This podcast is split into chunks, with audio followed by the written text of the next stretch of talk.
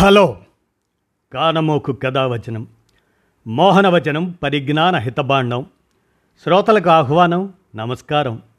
చదవదగునెవరు రాసిన తదుపరి చదివిన వెంటనే మరువక పలువురికి వినిపింపబూనినా అది ఏ పరిజ్ఞాన హితభాండమవుపో మహిళ మోహనవచనమై విరాజిల్లు.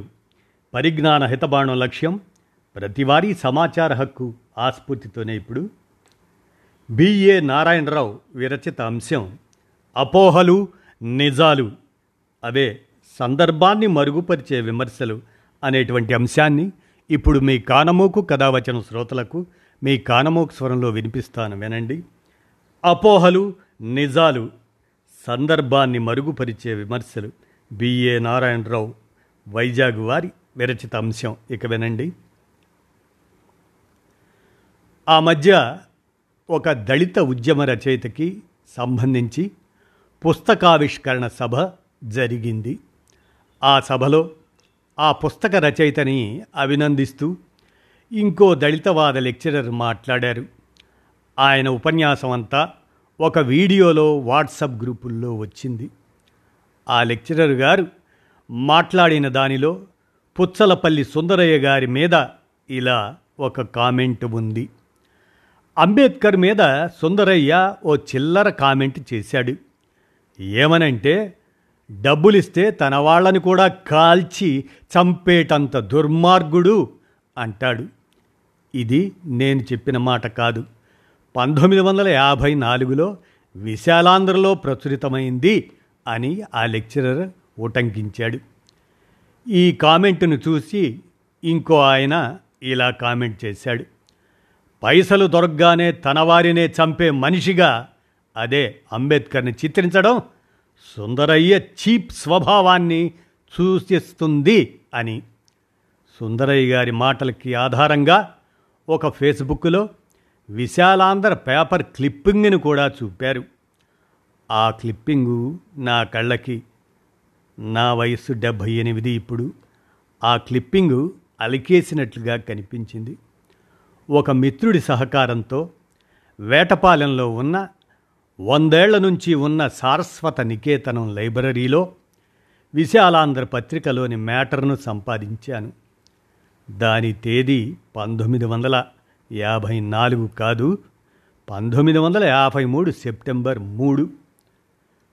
మొదటి చూపుకి అంబేద్కర్ గారి మీద సుందరయ్య గారి కామెంటుని విడిగా, సందర్భం తెలియకుండా చూస్తే ఎవరికైనా ఆశ్చర్యాన్ని, ఆగ్రహాన్ని కలగజేస్తుంది.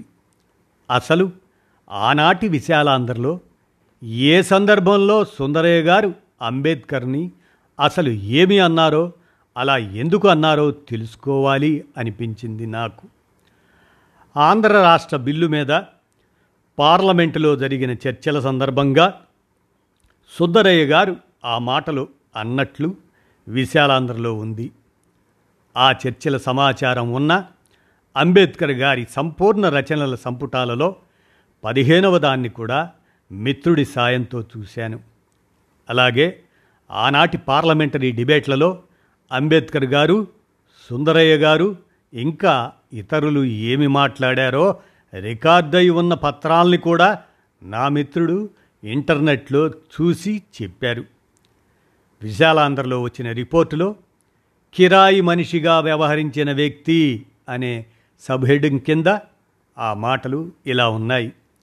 అంబేద్కర్ ఆంధ్రలో ప్రత్యేకంగా ఒక గ్రామాన్ని ఉదహరించారు. అక్కడ ఒక రెడ్డికి పద్నాలుగు వందల ఎకరాలు ఉన్నాయని, తతిమా వారందరికీ కలిసి పద్నాలుగు ఎకరాలు మాత్రమే ఉన్నాయని తెలిపారు.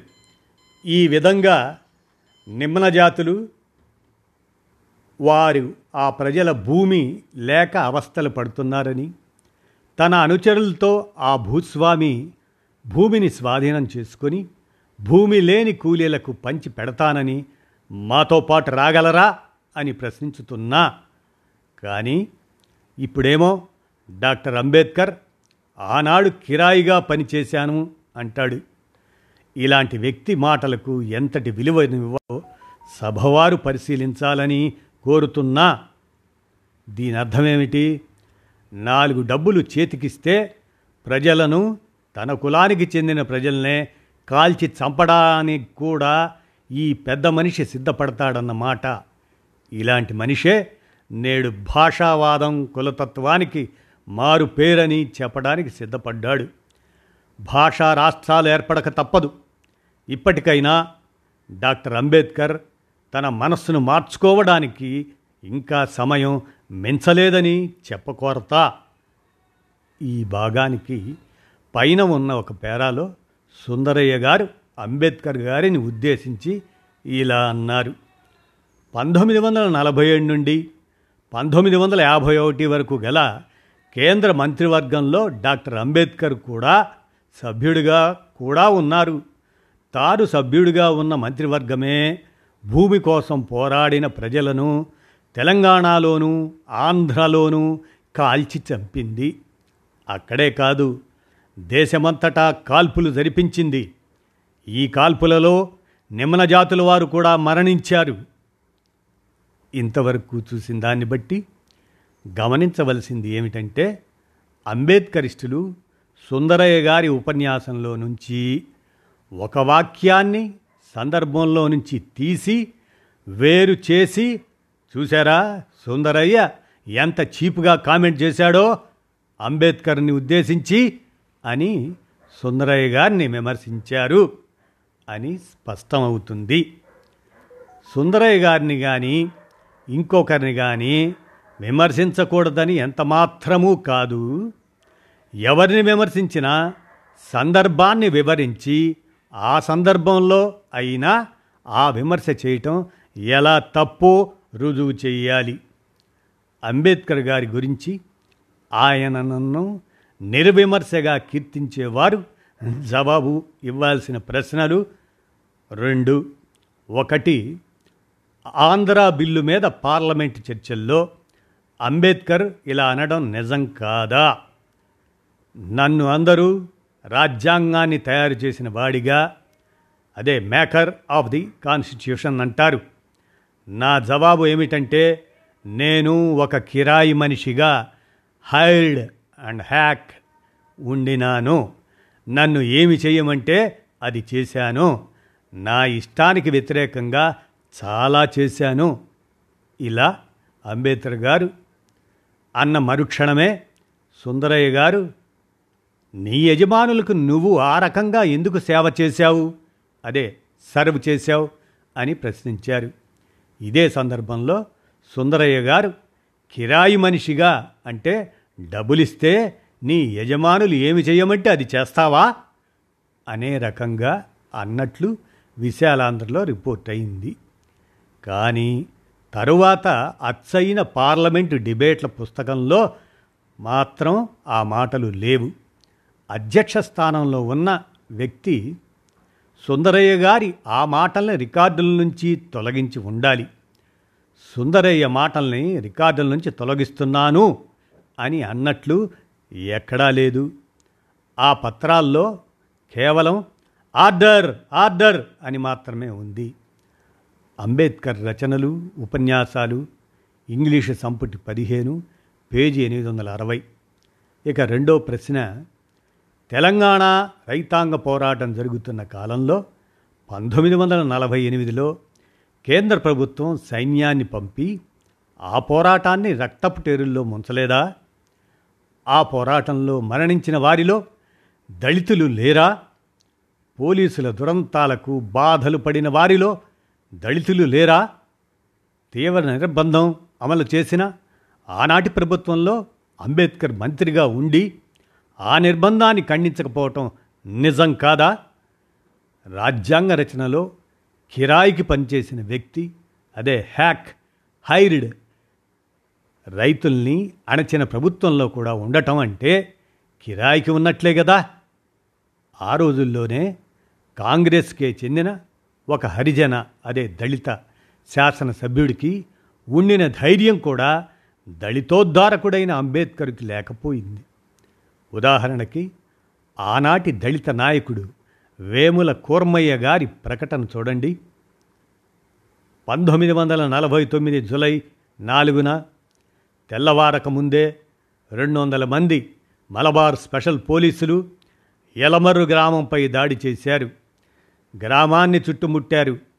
ఎవరిని ఊళ్ళో నుంచి బయటికి వెళ్ళనివ్వలేదు. తెల్లవారిన తర్వాత గ్రామ ప్రజలను మూడు ముఠాలుగా స్థానిక హై స్కూల్ ఆవరణలో పోగు చేశారు. అందరికీ బట్టలు ఊడదీశారు. ఒక్కొక్కరిని పది దెబ్బలు కొట్టారు.